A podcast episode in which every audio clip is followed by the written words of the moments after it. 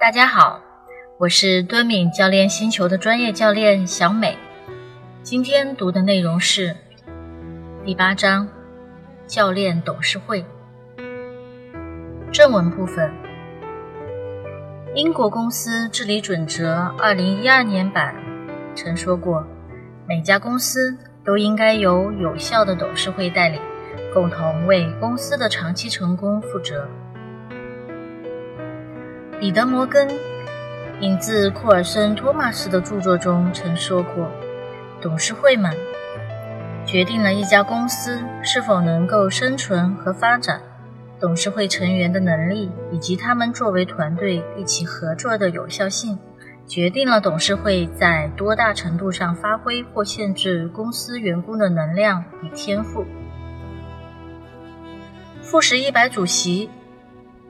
在埃利森·霍根的著作中曾说过：“董事会的领导力关乎与 CEO 建立开放和信任的关系，让员工致力于团队合作，关乎尽可能多地发展强大团队的有效性。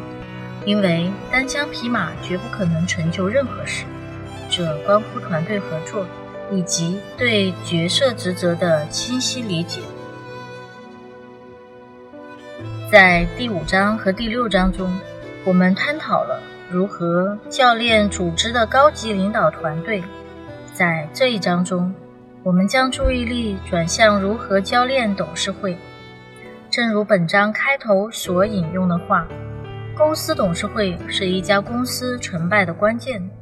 董事会的团队合作对有效的董事会绩效至关重要。霍尔森·托马斯。在其1990年对英国218位董事会成员的调研中发现，团队合作是他们列出的最大挑战。然而，很少有董事会参与到任何形式的团队发展活动或团队教练中。自那时起，随着在国家和国际范围内对治理模式和董事会运作的审查，以及法律责任的变化，董事会所面临的挑战和要求呈指数级增长。近几年来，一些引人注目的丑闻和法律诉讼，更是加速了这一过程。自本书第一版出版三年来，我们见证了三家最受尊敬的英国公司被送上法庭，并被处以数十亿英镑的罚款。这三家公司分别是。英国石油公司因其在墨西哥湾的石油钻塔灾难，巴克莱银行因为其员工与其他银行串通操作纽约银行同业拆借利率，葛兰素史克公司因其在美国的医药诈骗。前两家公司的丑闻导致 CEO 下台及董事会的其他变化。我们看到了继2008年到2009年的全球金融危机之后，大公司及其董事会的公众信任前所未有的下滑。虽然在某些国家有所复苏，但在西欧和北美，相信商业领导者讲真话的受访者不足一半。而令人震惊的是，不相信他们的政府会讲真话的受访者比例更高。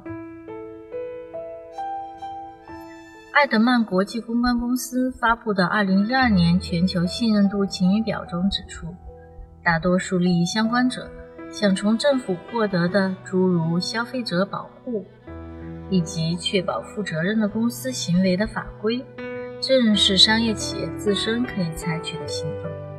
报告还建议商业企业可以通过以下方式重建信任：一。践行基于原则的领导力，而非基于规则的战略。商业企业不应该打法律的擦边球，而应该把重点放在对股东和社会有益的事情上。认识到为商业企业带来当前信任的运营因素，不会构建未来的信任。我们的研究显示，当信任水平是建立在持续的财务回报、最高管理层。和创新的产品之上时，然而，更具社会属性的参与性行为，比如善待员工、使顾客比利润更重要，以及提高透明度等，是建立未来信任的关键。三、彻底透明，先与信任度大幅上升的员工沟通，再让他们主导与其他同事的持续谈话，设立运营和社会目标，并定期报告进展状况。四、塑造有关诸如采用水力压力技术开采页岩油气储量和金融服务收费等问题的公众舆论，说明对客户的有益之处。商业企业必须以帮助构建基础设施的工作创造者、负责任的供应链管理者和社区伙伴的角色是。董事会教练可以运用很多与教练领导团队相同的技能，一些方法和技术也是适用的。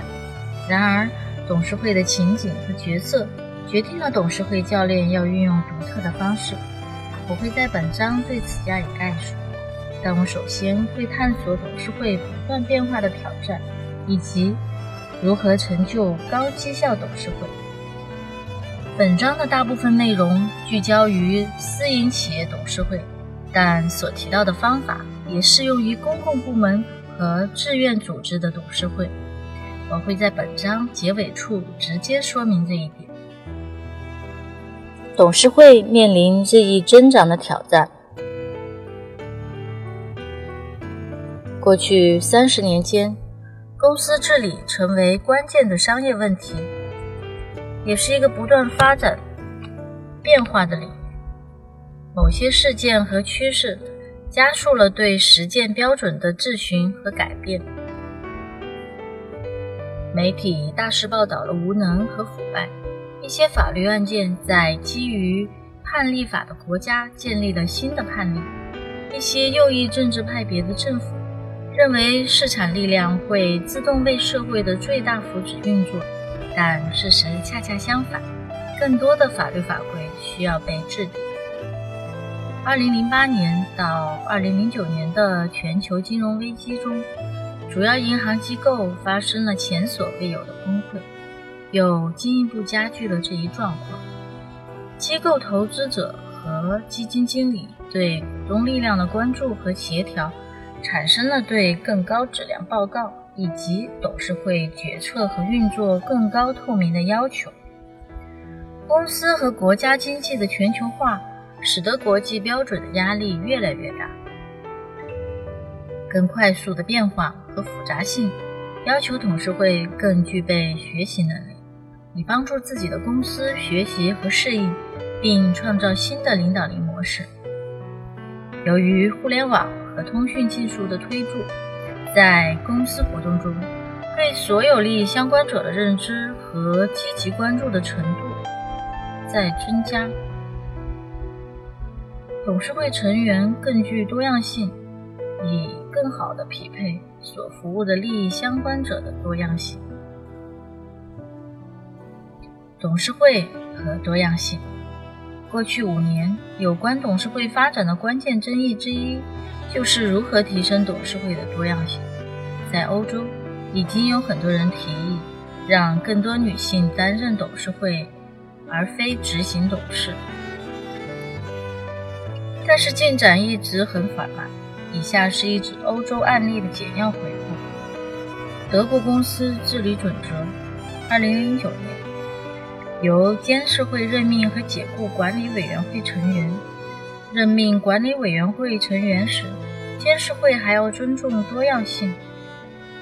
荷兰公司治理准则，二零零八年，监事会需致力于性别、年龄等因素的多样性组成。自二零零八年以来，挪威出台了一项法定指标，规定女性董事会成员需占百分之四十。同时还要求，如果公司员工超过二百五十名，就要制定性别质量计划。英国女性董事会成员，二零零七年为百分之一十二，二零一二年为百分之一十七。但在2012年，执行董事依旧只有百分之十。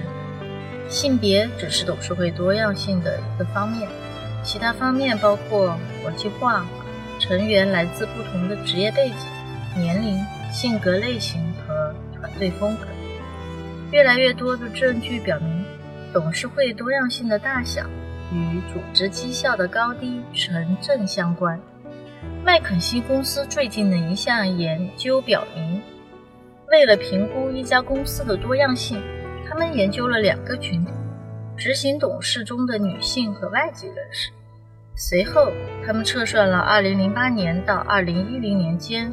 法国、德国、英国和美国的一百八十家上市公司的净资产收益率和利润率，结果惊人的一致。执行董事多样性排名前四分之一的公司的权益回报率比排名最后四分之一的公司平均高出百分之五十三。与此同时，最具多样性的公司的毛利率比最不具多样性的公司平均高出百分之十四。多样性既减少了群体思维的风险，又充分地将来自更广泛利益相关者系统的声音带进了董事会议。然而，多样的团队只有当多样性被更好地利用时，才会更有效。这就需要董事会有清晰的流程，包容董事会内外部的观点的多样性。并与这种多样性共舞。与董事会合作的过程中，开发出一个必要的多样性法则：董事会应该具有和他所为之负责的利益相关者系统一样的多样性。董事会和五 C 模型，高绩效团队的五 C 模型全部适用于高绩效董事会。在埃克塞特大学商学院领导力研究中心的支持下，我的同事埃利森·霍根于2012年开展了对英国董事会的调研，访谈了一些在富时一百指数上市的大型全球性公司的现任及前任主席。这些公司包括联合利华公司、葛兰素史克公司、汇丰银行、苏格兰皇家银行和。英美资源集团，他还研究了关于公司治理、董事会运作、董事会行为准则的主要评论，发现，无论是董事会主席的意见，还是行为观测，其中都覆盖了五 C 模型，并且五 C 模型中的每一项对董事会的良好运作都至关重要。他还将五 C 模型与英国公司治理准则2012版中的陈述进行了匹配。委任及公司治理的宗旨是促进长期有效的、具有企业精神的、稳健的管理，确保理解和履行股东与其他利益相关者的责任。明确，董事会应确定公司的战略目标。确保人生具备必要的财力和人力资源，以实现其目标，并检视管理绩效。董事会必须深入、全面、持续地思考总体任务以及这些任务对他们每位成员的角色来说意味着什么。共创有效的董事会不应是舒适之地，挑战和团队合作是其重要特征。链接，我们希望看到最佳公司报告的典范被整个市场所采用，使得年报既能向投资者传递更大的信息，也能更好地服务于公司群众。核心学习，希望所有董事会开展定期的自我检视绩效。何为教练董事会？人们越来越期待董事会开展并发布有关角色、绩效和运作的解释。这些董事会借机寻找寻找董事会教练的外部援助。对于董事会解释，然后很可能发展为教练与董事会继续对发现的某些领域进行改进。公共领域也越来越多要求董事会进行定期解释。另一种团队教练进入董事会议的普遍方式是，团队教练已经与高管团队合作了一段时间，董事会也参与其中，并意识到作为组织的一部分，要想不断前进，他们也需要审视一下自己的角色和绩效。当教练董事会时，CVID、CLEAR 模型所描述的教练关系的几个阶段依然适用。教练必须要做到以下内容：初始签约，通常是董事会主席和把关者进行初始签约；探寻，访谈各董事会成员，运用董事会检视工具。某种形式的诊断过程，理解新出现的问题，同时让董事会了解教练的调研结果，以及根据调研结果制定的董事会发展行动计划。自编写第一本书起。同时，基于对董事会的研究，我开发了一套针对高绩效董事会的诊断问卷。对于某些董事会来说，教练过程可能就此结束，但也有一些董事会会邀请教练参与改进过程。团队教练的五 C 模型都适用于董事会教练，但是由于董事会的不同情景和境遇、职责。经历的过程常常会有所不同。董事会检视会使得教练从驱动力五核心学习开始，然后进入驱动力二，明确角色。更重要的是，作为这个过程的一部分，教练还要帮助董事会进入到驱动力的责任。董事会从股东或成员那里接受任命。同时，也接受了他们运营所在的司法管辖区内的法律、信托和治理标准。这就需要处理好以下两者之间的关系：董事会所认为的自己的角色、功能和使命，以及与运营相关的、适用于该领域、该组织。大型管理权限所要求的法律、信托和治理标准。大多数国家对上市公司、其他有股东的非上市公司、合作伙伴、公共领域的组织和慈善机构等都有特别的规定。在探寻阶段，同样重要的是要了解股东对董事会的期望，或者。慈善机构成员的期望，合作关系中合作伙伴的期望，基础健康信托管理者的期望，这些董事会有收集反馈的常设机制。另外一些董事会可能会让教练来启动这一过程，至少调查一下已经收集的正式的或非正式反馈，以及近期成员或股东周年大会上提出的问题。都很重要。只有当董事会教练帮助董事会明确了角色和委任，进而帮助董事会明确如何通过其各种职能为企业增加值价值，以及如何提高其角色所创造的价值，那才是有意义的。我们会讨论一下董事会的关键职能。